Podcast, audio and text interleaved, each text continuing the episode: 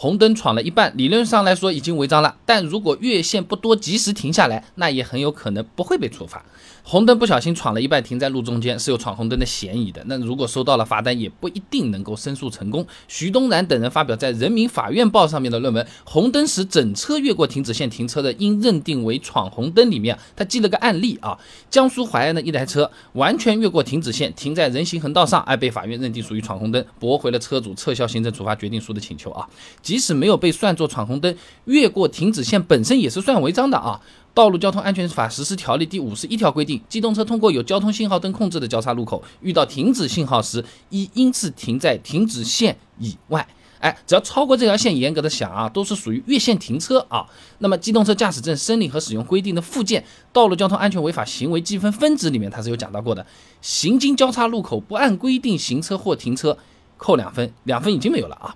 那么刚才讲的是理论啊，实际情况当中，我们如果发现闯红灯之后及时停在那边，没有超过停止线很多的话，交管部门一般是不会进行处罚的。就好比说是炒菜，你炒的时间比普通菜谱上稍微久那么一点点，哎。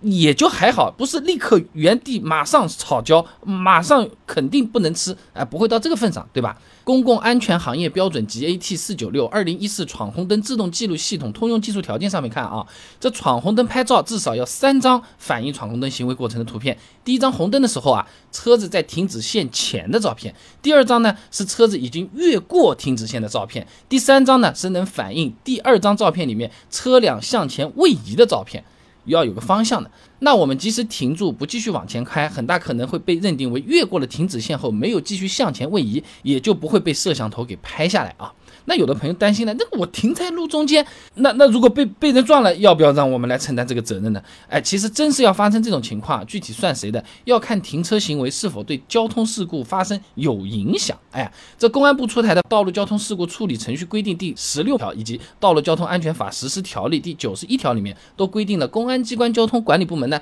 应该根据当事人的行为对发生道路交通事故所起的作用以及过错的严重程度，确定当事人的责任。哎，什么意思啊？就是交警会根据实际情况呢来划定这个交通事故的责任。你你你，如果说这个路口非常的空，而对方明显就是提前能看到这这台车的，能提前发现我们的，并有足够的时间和空间进行避让的，但是因为对方的疏忽导致了事故的发生，那多半就是对方的责任了。那反过来说，如果对方确实不能及时发现我们停在路口啊，或者说发现了也肯定是来不及了，那有可能我们还真的是要承担责任的啊。那么停在路中间的时候，红绿灯突然坏掉了。